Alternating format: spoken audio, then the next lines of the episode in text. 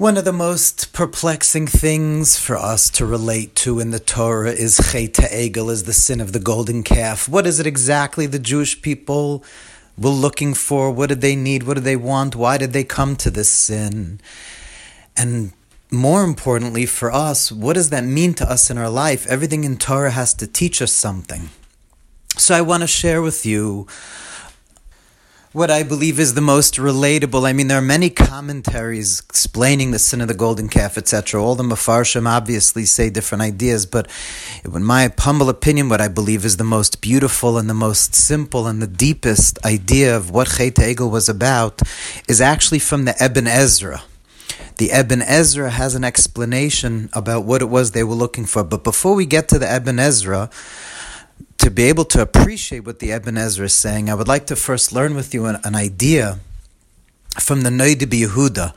Rabbi Cheskel Landau, the Noida Yehuda, was one of the great halachic authorities of the 18th century, and he actually has a sefer on Shas, on the, the Gemara, called the Tzlach the Tzlach Tzion the Nefesh Chaya. And the Noida Yehuda has a Torah which I want to share with you. You know, yesterday we learned that a Kadosh Baruch Hu, that Hashem told Moshe shkoyach for breaking the luchos, and he gave him such a big shkoyach that if you look at the very last Rashi and Chumash, the very last Rashi and Chumash is about Hakadosh Baruch Hu saying Shkoyach to Moshe le'ene kol Yisrael. That's actually how the Torah ends le'ene kol Yisrael. That Hashem says to Moshe Shkoyach for breaking the luchos. And the Noida Yehuda in his book the Tzlach says something fascinating. Not only did Hashem say Shkoyach to Moshe for breaking the luchos after the sin of the golden calf, but the Noida Yehuda actually says that this sin of the golden calf and the subsequent breaking of the tablets is the key, the portal, the bridge that connects Torah Sheb'chsav to Torah Sheba'al Peh. The Torah to the Gemara. You know, we have the written law, the Torah, the Tanakh, and we have the oral law, the Gemara. And the Tzlach in his introduction, he writes, the Noida Yehuda, he writes, that what's the connection between the end of Chumash, Le'ene Kol Yisrael, that Moshe broke the tablets in front of the Jewish people's eyes, what's the connection between that and the beginning of the Gemara? We know how does the Gemara begin? The Gemara begins with Maseches Brachos. Brachos. Me'masai Brachos. We make brachas all the time. There's probably few things in Judaism that we do as often as making brachas. And so the Tzlach, the Noida says that we see an interesting thing. We see that there's a connection somehow that the Torah finishes the five books of Moshe, not the Tanakh, but the Torah finishes with La'ene Kol Yisrael, that Moshe broke the tablets in front of the eyes of all the Jewish people. And then right away the Mishnah starts talking about brachas, the idea of making brachas. What's the connection between these two things? So he says the Noida Yehuda, fascinating thing. If you look in Rashi on this week's Parsha, Perek Lamed Beis, Pasuk Yud Tes, it explains why Moshe Rabbeinu did break the Luchos. What, what, was he thinking? What did he think to himself? Rashi says that Moshe Rabbeinu made a kal v'chomer. A kal v'chomer. Kal v'chomer is one of the Talmudic ways of learning different laws. And we say if X applies to A, how much more so does it apply to B? So in this case, what's the kal v'chomer that Moshe made?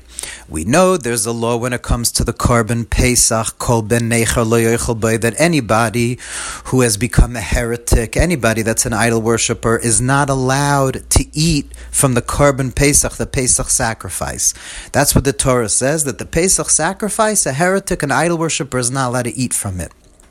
So Moshe made a kal v'chomer.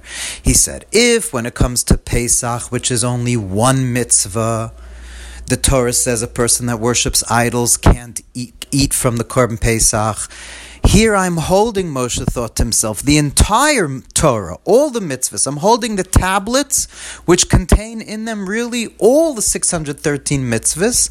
How, and the Jewish people are doing this sin of idol worship, etc., the, the golden calf. Kal v'chomer, how much more so should they not get the Torah? And that's why he broke him.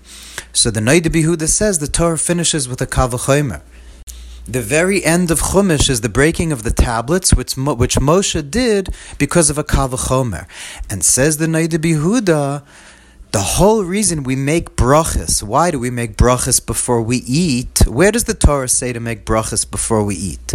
The Torah says that we have to bench. After we eat. That's what the Torah says, that we have to bench after we eat.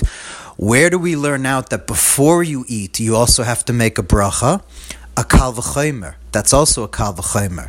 And the kal v'chomer is like this: If when you're already satisfied and you finished eating, you have to thank Hashem. Kal v'chomer. The Gemara in Bracha says kal v'chomer. How much more so? Before you eat, should you thank Hashem? Before you begin indulging, you should thank Hashem.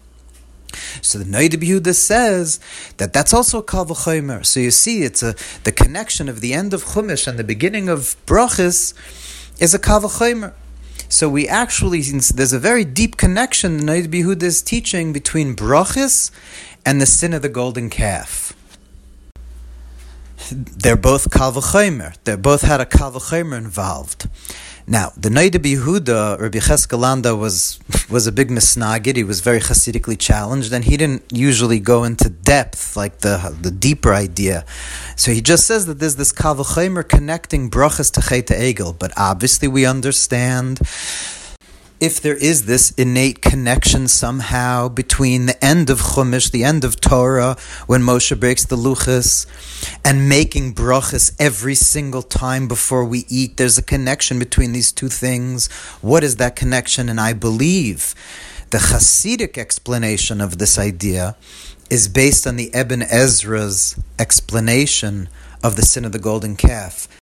And not only is it a fascinating explanation of the sin of the golden calf, but it shows us what we need to have in mind whenever we make brachas.